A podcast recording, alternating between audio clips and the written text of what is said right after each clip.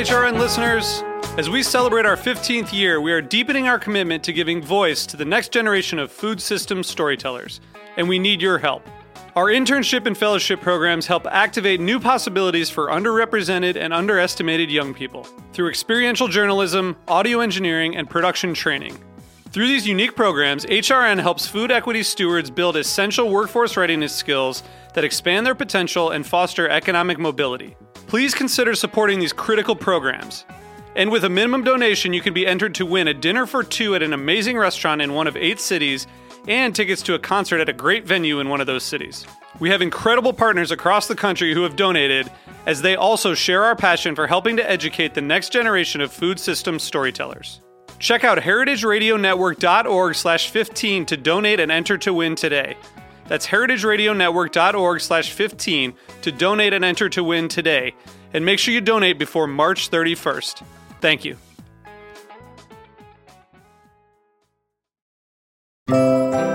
Bonnie knows when you plant something, it keeps on giving. Growing from friend to neighbor to community. Generations of gardeners have trusted Bonnie for fresh, healthy vegetable and herb plants. Rely on Bonnie for quality plants, help, and support. Bonnie, gardening with you since 1918. BonniePlants.com. You're listening to Heritage Radio Network, broadcasting live from Bushwick, Brooklyn. If you like this program, visit heritageradionetwork.org for thousands more.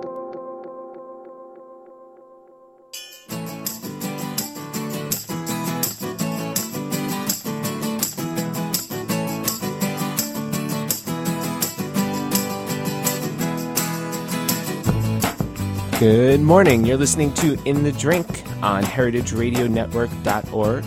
I'm your host, Joe Campanale, and today we have a very special guest. I, uh, I have to admit that uh, I've been extremely excited about today and uh, maybe just a little bit nervous because uh, uh, this is someone I, I, very much look up to. Um, I read his column in the New York Times on a weekly basis, and uh, I was uh, very excited to also purchase his new book. Actually, my girlfriend Alyssa uh, was able to get it from me even uh, just before I, I, was able to purchase it for myself. Uh, it's Eric Asimov, and his new book is How to Love Wine. Um, it is just a fantastic book. And uh, Eric, thank you so much for being on the show. Thrilled to be here. Thanks. Uh, so, Eric, please tell us, first of all, why did you think it was important? to uh, write a book um, to to instruct people on how to love wine? Well, it, it, seems intuitive, right? You know, everybody loves wine, and yet I, I talk to people all the time who are uh, confounded by wine, intimidated by it, made anxious by it, and this is this is nothing new. The industry knows all about it, and I wondered why this was so, and it's really a, a long story, which is the substance of the book. But the short answer answer is that we convey the idea that people really need to be uh, connoisseurs before they can simply enjoy wine. They have to learn how to describe flavors and aromas. They have to know the, the grapes that go into wines. They have to know the, the, the barrels used to age the wines, the soils where the grapes grow. Um, we send them to wine classes. We send them wine tex- texts. And what's missing in in all in this very hyper rational approach to wine is uh, developing an emotional connection, which is at the root of um, enjoyment. Anything we do, we connect to it emotionally. And so this is not a, a how to guide, but it tries to reverse that equation. And, and that's why I called it How to Love Wine. Right. I mean, I guess uh, I guess I'd imagine you're not the biggest fan of, of point scores. Right? You don't look at a flower and say, "Wow, that is a 94 point flower." I really enjoy that well. I mean, you can understand why people are drawn to them. There there's so many different choices, and you know, you you go into the store and you've got that wall of bottles, and you've never heard of them, and half of them are in foreign languages that you can't understand. So um, points cut through that, but um, I, I think very often they they uh, communicate erroneous information about wines. They they put completely different sorts of wines all on the same universal scale, and so if you're you're comparing an 85 point wine to the 92 point wine, you're always going to go for the 92 point wine if if you're approaching from a position of ignorance. But there are so many situations where that 85 point wine is better than the 92 point wine, and if an ordinary consumer compares the two and and they don't prefer the 92 point wine, they, they think something's wrong with them.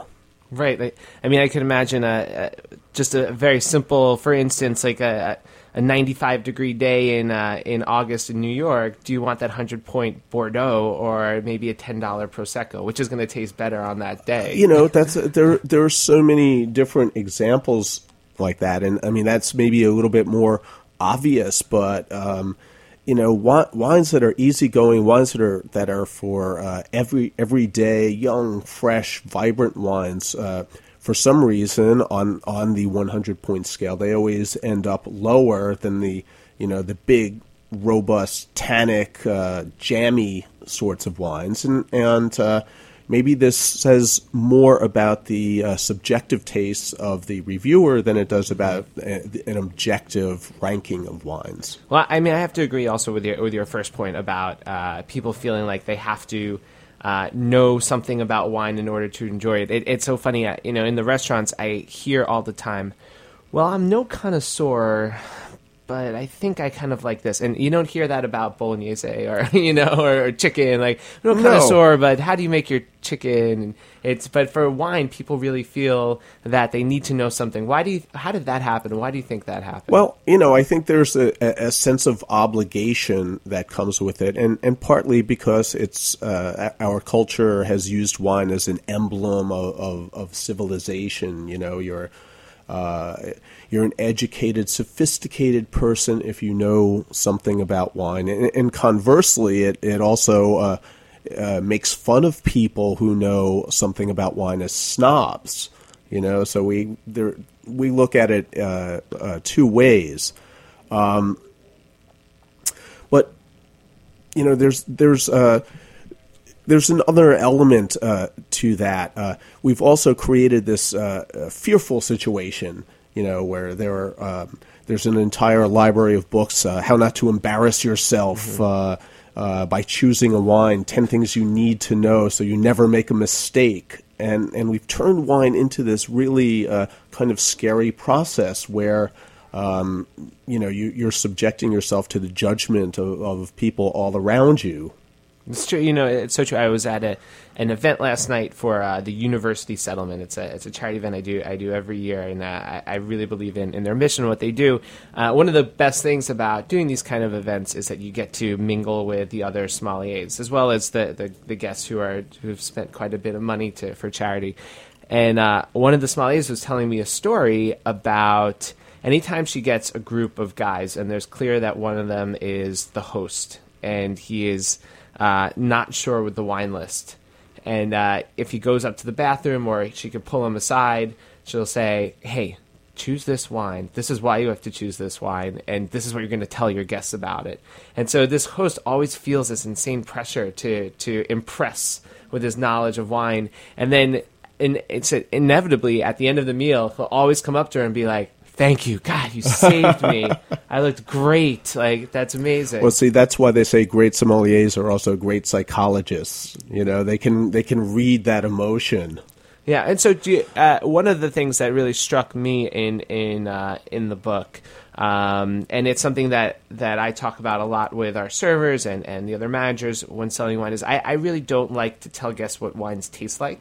Um, I always feel like if you if you tell someone it tastes like uh, a specific flavor and they don't see the flavor, uh, then they, they might feel really self conscious about that. And in in your book, you wrote that um, you, you went took a really strong stance against tasting notes in general. You said that at their very best, tasting notes were useless, and at their worst, they were pernicious. So, uh, where did this come from? When did you because tasting notes are part of the you know when you get into wine you learn tasting notes. So when did you come to this realization that you, you hated tasting notes? Well I, I, mean that's exactly the point. Why do you get into tasting notes? I mean what's the point of them? Um, you know, what other, if, if we talk, if we compare uh, cuts of steak, for example, you're saying, uh, do you describe the, the porterhouse? Well, there, you know, it, it has this uh, uh, funky, beefy, meaty tang, but the other one has, uh, you know, a, a, a slightly more refined element. I, you know, I can't even think of words to describe those sorts of flavors, and yet we've developed this whole um, uh, vocabulary for describing wines, not just in, in general terms, but in precise, uh, minute terms. And I've really never seen anybody choose a wine because it tastes. This one tastes like blackberry, and that one tastes like red strawberries.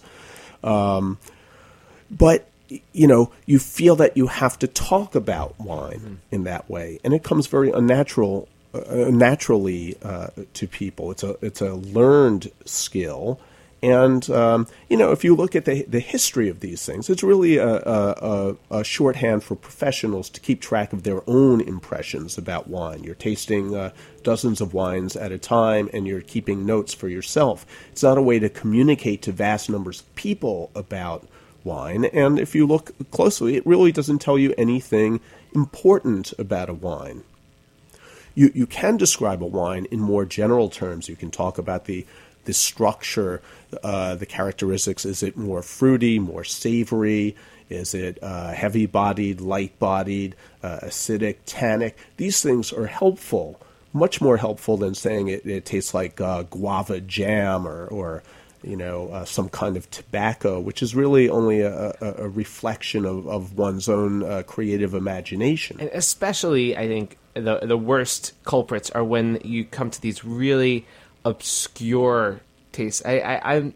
I, I don't like any kind of. Uh, I'm, I'm with you on, on not liking any specific flavors, but if it's something that's really obscure, I think that just adds to the the whole uh, lack of approachability that, that the wine industry is known for. Well, there, there's another reason for it because where where these tasting notes were developed uh, really um, in consumer magazines, where they're talking about dozens, if not hundreds, of, of wines, and, and they're all um, you know grouped together. And how do you how do you differentiate uh, between those wines?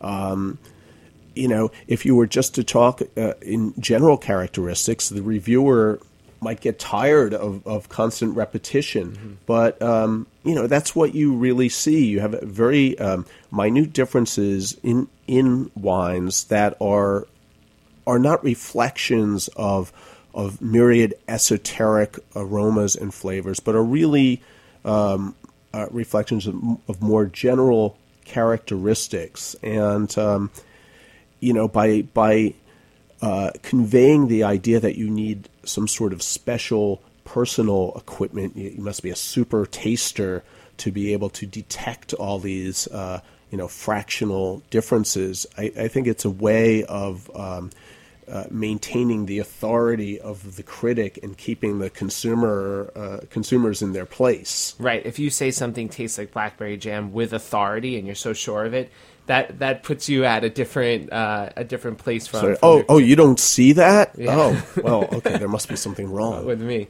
Um, and so, in the book, you also uh, say that you're you're not a big fan of uh, of blind tasting. Um, you think that this is not the most useful thing. However, you do uh, participate in blind tasting uh, at the panel. But the one thing uh, I have to admit, the the day that I went to to do a panel was one of my happiest days. I've been uh, hope anytime there was an article on Dolcetto or Lambrusco or or anything Italian or that we might serve at Anfora, I was like, oh, I wish I was on that panel. Uh, but the, the I had, I had done other kind of tasting panels where I was always the last one to finish. He tasted 50 wines, and I was trying to keep up and like ah, I don't know, uh, keep it.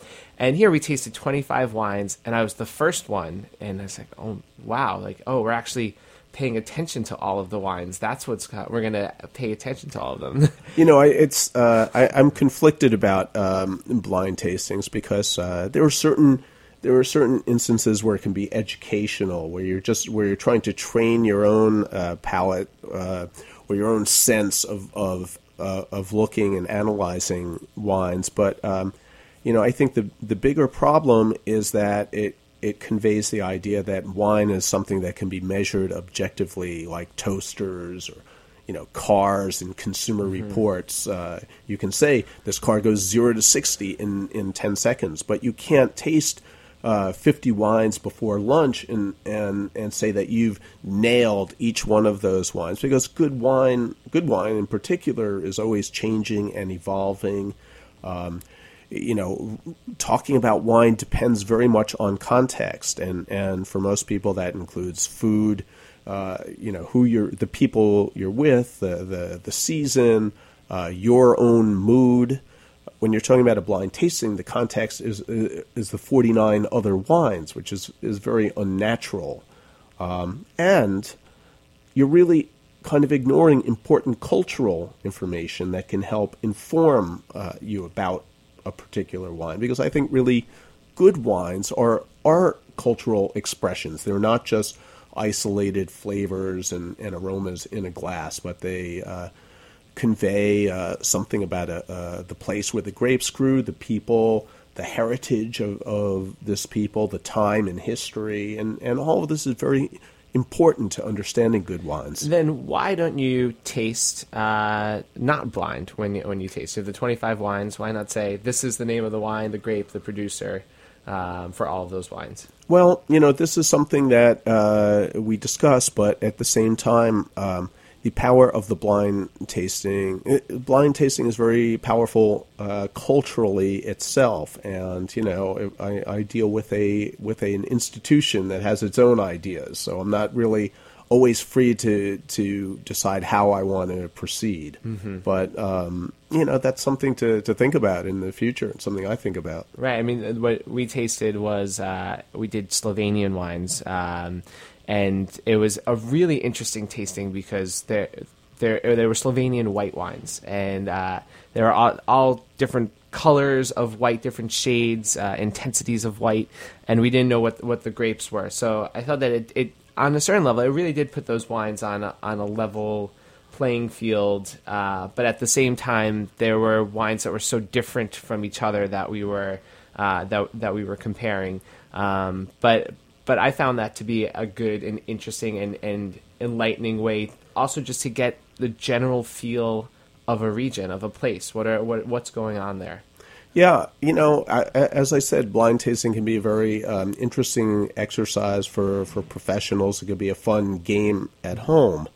Um, but it, you know, it, it's not the be all and end all. Right. Uh, sometimes you might learn something after a blind tasting that changes your your idea. And um, you know, I'm I'm not one who thinks that uh, uh, we're all subject to uh, such a, a, high level of bias that w- that consumers need to be protected from that. I think we're um, what we're doing is is uh, uh, avoiding or, or keeping ourselves from the sort of knowledge that can help inform our judgments about these wines. Yeah. I, I completely agree with that, but we're going to have to take a, uh, a, just a quick break. Um, when we come back, I'm going to ask you about a subject that is near and dear to my heart about wine in restaurants.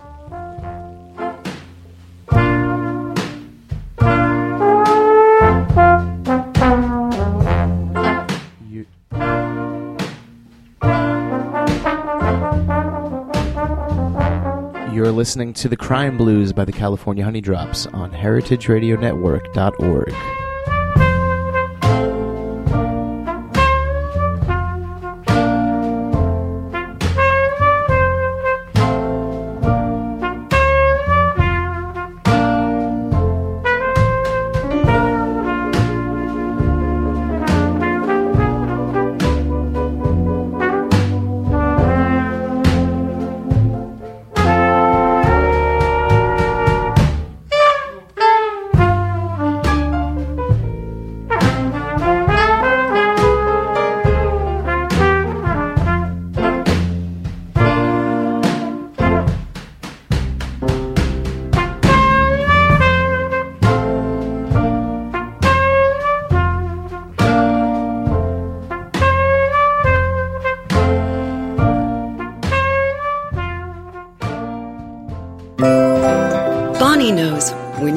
something, it keeps on giving. Growing from friend to neighbor to community. Generations of gardeners have trusted Bonnie for fresh, healthy vegetable and herb plants. Rely on Bonnie for quality plants, help, and support. Bonnie, gardening with you since 1918. BonniePlants.com. you know HeritageRadioNetwork.org is a member supported nonprofit organization? If you like what you're listening to, go to our website and click that donate button. Become a member and get special discounts, invites, VIP treatment, t shirts, and more. Support us in our mission to bring you the freshest food content in the nation. And we're back on In the Drink on heritageradionetwork.org. I'm here with Eric Asimov, the chief wine critic of the New York Times and author of several books. His most recent one is How to Love Wine, a memoir and manifesto. Um, Eric, prior to uh, becoming the uh, chief wine critic for the New York Times, I, and by the way, I would love to be chief of something one day. what a great title! You know, I don't, I don't have any other wine critics to rule, so it's uh, it's a little bit um, of a mis mislabeling, but. but uh, it's it sounds great nonetheless. Uh, so prior to becoming uh, the the chief wine critic of the New York Times, you uh, you founded and wrote uh, the 25 and under column. You had reviewed restaurants. Um, one of the uh, the criticisms that that that I have, and I think a lot of people in the industry have of the current restaurant reviewing scene, is that a lot of times people don't write about what's going on in the wine list or, or the beverage program in general. I, I know there are some reviewers who um, don't don't even drink when they when they go out or don't you know order order a cocktail and you see in New York, restaurants are spending more uh, time and effort uh, with with sourcing interesting uh, spirits and, and, wines, and you know there there are restaurants that uh, employ the some of the best uh, bartenders and beverage directors. But this seems like a part of the restaurant reviewing scene that has been kind of left out. Um, do you agree with my statement on this? And and if, if so, maybe you have some insight as to why, as someone who's been working in, in journalism for such a long time? Um, I, I, would say yes and no. I would say that um, you know, for me as a consumer, uh, obviously the uh, the wine list is very important, um, but I don't need to know a whole lot about it. You know, it can be covered in a in a sentence or two, and, and sometimes is in, in in the Times at least in the little box that accompanies the review. Um, I, I think that the uh, you know when you're reviewing restaurants, what's singular about a restaurant is the is the menu, the food, the cooking, uh, the pacing, the service, and and wine is is part of that, of course. But you can generally because the wine is not produced there; it's just sort of gathered. Um, you can summarize that that gathering process very quickly, and um, I think sometimes people want m- more attention paid to it than it than it really requires. Some people like me is what you're saying. uh, but uh, sometimes I, I, find that it's just completely uh, completely ignored, and, and you know, well, I, I you, like know, you, know. you want as a as a reader, you want to have a sense of, of what to expect. Is this going to be? Is this a uh, a creative wine list? Is it a, is it a dull uh, list? Is it is it an all American list? Is it uh, you know, show some sort of uh, of in depth uh, uh, sense of discovery by the sommelier. Um, how important is it to the restaurant? These these are important things, but um, you know, I, I, I remember in the old days they used to uh, uh, cover wine by uh, mentioning two bottles on the list, and, and that always seemed kind of useless to me. I agree that that doesn't anyone can have a good bottle on the list, but to to, to store and serve and, and be able to talk about those wines, I think requires a little bit more effort than just choosing one good bottle. Um, all right, well. I, I, I, think we might agree to disagree on this one. um, so, what what is your feeling um, as to as to how the restaurant wine uh, scene is right now in New York. Where where what's your, your finger on the pulse of of where it is and where it's going? Um, you would not believe how great it is right now. I mean, uh, you know, when I uh, I've been in, in Manhattan for 30 years, uh, almost 30 years at the New York Times, and um, you know, back in the mid '80s, uh, you know, wine wine lists were were terrible, and they were still much better than they were ten years before that.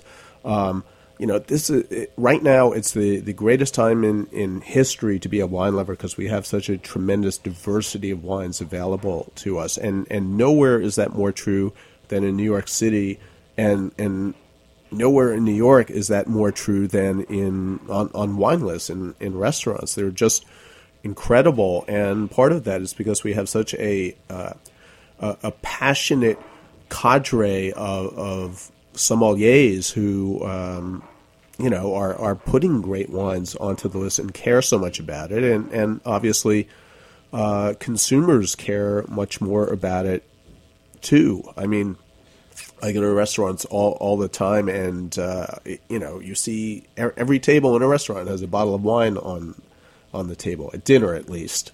Yeah. Still working on lunch. Well, that's that's true, and uh, you know, to there's so many things I want to say. Uh, um, that you know, as as a, a wine drinking uh, country, we, we're now, as you know, we drink more wine than anyone else. You see, you see wine on all the tables at, at the restaurants, as you said, uh, but still, people feel this insecurity, and they they don't just let themselves just truly enjoy it. How do you close that gap? How what what do we need to do to let people let their guard down and just absolutely love and enjoy and appreciate. well, you know that was the the reason I, I wrote the book because we have this uh, gap between this wonderful uh, diversity of wines available to us and and this uh, sense of anxiety and, and intimidation. First of all, I, I think that's um, I'm getting the sense that it's a little bit generational. I think uh, young people. Um, uh, feel this uh, anxiety a little bit less. And, and, one of the reasons is because of the uh, democratization of wine via high speed internet. Mm-hmm. There are so many more uh, uh, opinions about wine available, and, and people feel a little bit freer to form their own opinion rather than having to, um, you know, uh, compare their ideas with one or two dominant voices. Um, but the other thing is the, the people on on the internet, uh, sommeliers, I, I, think it's very important. Uh, wine merchants, it, it's very important to watch how we talk about wine. It's very important not to fall into the the tasting notes speak and uh, you know the the focus on on uh, great wines at the expense of really good daily sorts of wines. And uh, you know, paradoxically the uh, the fact that so many benchmark wines from Bordeaux and, and Burgundy are, are now out of the price range of ordinary people has, uh, in, in a sense, forced people to go exploring and uh, discover different sorts of wines. You know, the, the wonderful wines from all over uh, Italy, uh, Spain, um, new wines coming from from California here in, in this country, uh, the wines from, from Eastern Europe. Uh, it's it's like this whole world of, of wines that have been made for years, uh, but are now just we're able to uh, to discover them and enjoy them in a way that we never were able to before. Mm-hmm. Yeah, and when I with with all of my beverage programs, I've I've sat down with the the managers and we've written a uh, a mission statement for the beverage programs, and I feel like this is an important thing when you're not relying on just the flavors in the glass. You it, it requires you to know some of the backstory of the wine and saying that that backstory is something that is important. To what extent do you feel that not just the structure of, of the wine and, and the way it tastes, but like that actual the the backstory, who made it, what's the culture of, of the wine drinking there? Um, I, I I put a huge importance on on that, and I think that that comes well, through. You know, you... I think I think that's really important, and that's what I mean when I say wine. Good wine is an expression of culture. Mm-hmm. You know, it it we want to know uh, where did it come from, uh, who made it, uh, what is the what does it represent about the community and the place it it comes from. Um, you know, it's very important though to to differentiate between the, the culture of the wine and the the marketing story on, on the commercial end. Uh, you know the way of of uh, uh, selling wine that has uh, been so successful over the years because the wine makers themselves, and the big companies know this, and that's why they try to, you know, construct the pastoral uh, image of, of wine. So you have to separate what's what's real about the wine, what's uh, and what's a marketing construction. Yeah. Yeah. So you've been at the New York Times for almost 30 years. Uh, you've done a couple of things. It's crazy, and I'm only 30 years old. and you're so- only 30. You started it very young. um, you taste wine all the time. Taste wine every week. Do you do you ever get sick of it? Do you ever say, "Ah, this week I'm." Uh, I know you did a couple of beer panels, but it's really been mostly wine. Yeah, I mean that's you know I I'm not sick of it. I love wine. Uh, I love food. I love restaurants. I love cooking, uh, and I love um, the way all of these things bring people together. And so it's never it's never just one thing. I mean, I came to wine at, uh, from a food background, and I came I, and you know, one of the things I love about food and wine is the community it, it creates around a table, and um, you know, it's the whole uh, the whole ensemble that I'm after. I don't want to separate any uh, element of it. Yeah. Can you tell us just about a, a, a recent just time where you were you were just feeling you're having a great time with wine. Wine just contributed to to that ensemble, and it does not have to be a you know in in, the book you you wrote about a really enjoyable uh, formative time you had with a bottle of Beringer White Zinfandel, which was shocking for me to read, but uh, I, I I remember it and uh, and understand it. Is there have you had any experiences That, like that, by the way, was uh, you know when I was in graduate school many many years ago. right right. Um, it, Could you been- could you love Beringer White Zinfandel now? You know, it's it's been so many years since I've I've had a, a bottle. I, I'm I fear that I I would focus now on the uh, confectionery aspects of it, and, and that it might taste a little bit artificial to me. Uh, you know, back then I just remember having it with a, a particular meal and, and just having a great time, and, and thinking, you know, this is th- this combination works so well. So maybe is it possible that actually it, it, it's this opposite thing that's happening when you learn so much about wine? And I found this with myself recently that I was tasting wines that were made by larger companies that probably give a lot of joy to a lot of people, but knowing that they were making wines in the millions of bottles, like that that took it away from me. Well, absolutely. I mean, I think you know your consciousness rises. I, I can remember many years ago, and certainly as a teenager, you know, sitting around with fast food burgers or whatever and having a great time. But because you enjoyed something at one point in your life doesn't necessarily mean you're going to enjoy it again. I think uh, that would make me sick nowadays. Right. And uh, you know, because of what what I know about uh, the the practice of raising that that food, and um, you know, I, I I think wine we have to think of wine as we think of food we have a very uh, heightened consciousness about where uh, food comes from the importance of, of uh, humanitarian uh, raising of animals uh, locally grown um, and I think we have to think about wine in the same terms. Wine that's made in, industrially, um, with all sorts of additives and things like that, has to be in a different cat- category from wine that's that's made essentially as an agricultural product. That's right. I mean, it's it, it is crazy that there's so many things that are allowed to be added to wine, but there's no ingredient label on it. Yeah, and um, you know, I was very happy to read that that Paul Draper at Ridge Vineyards, you know, very important California uh, winery, is now going to uh, list all the ingredients on his label, uh, as as does uh, Bonny Doon and Randall Grahm. I think this is great, and I'd like to see more wineries do this. That's right. Uh, just a little uh, self promotional plug. We're going to have a, uh, a Randall Grahm uh, Bonny Doon dinner at L'Apicio next uh, next Monday. He's always. Uh, I think we might be sold out, but it's it's uh, it's going to be really really fun. He's always an, an interesting guy. He has lots of uh, insights. Fas- fascinating guy, and he has a lot to say. He has he has a lot of great things to say. Um, wow, Eric, I can't thank you so much. I feel like I could I could ask you a uh, ton more questions, but uh, we are running uh, we are running low on time. Um, I have to just again give everyone a recommendation to read How to Love Wine. It's a memoir manifesto by Eric Asimov, um, and I, I I look at your your weekly columns as uh, uh, required reading for, for me and, and the people in the industry, but I also feel like you're giving you're giving a voice to a lot of the sommeliers in the in the industry and who are who want to look at wine as something that is more approachable, that that is uh, it's there for it's the sole purpose of it should be and, and, and is to, to provide more enjoyment. It's it's a perk of life, and we shouldn't take it so seriously to the point that it takes away from that. Um, so I, I can't thank you enough for being on the show.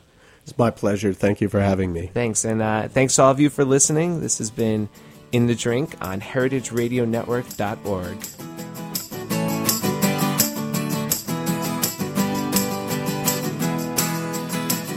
Thanks for listening to this program on heritageradionetwork.org. You can find all of our archived programs on our website or as podcasts in the iTunes Store by searching Heritage Radio Network.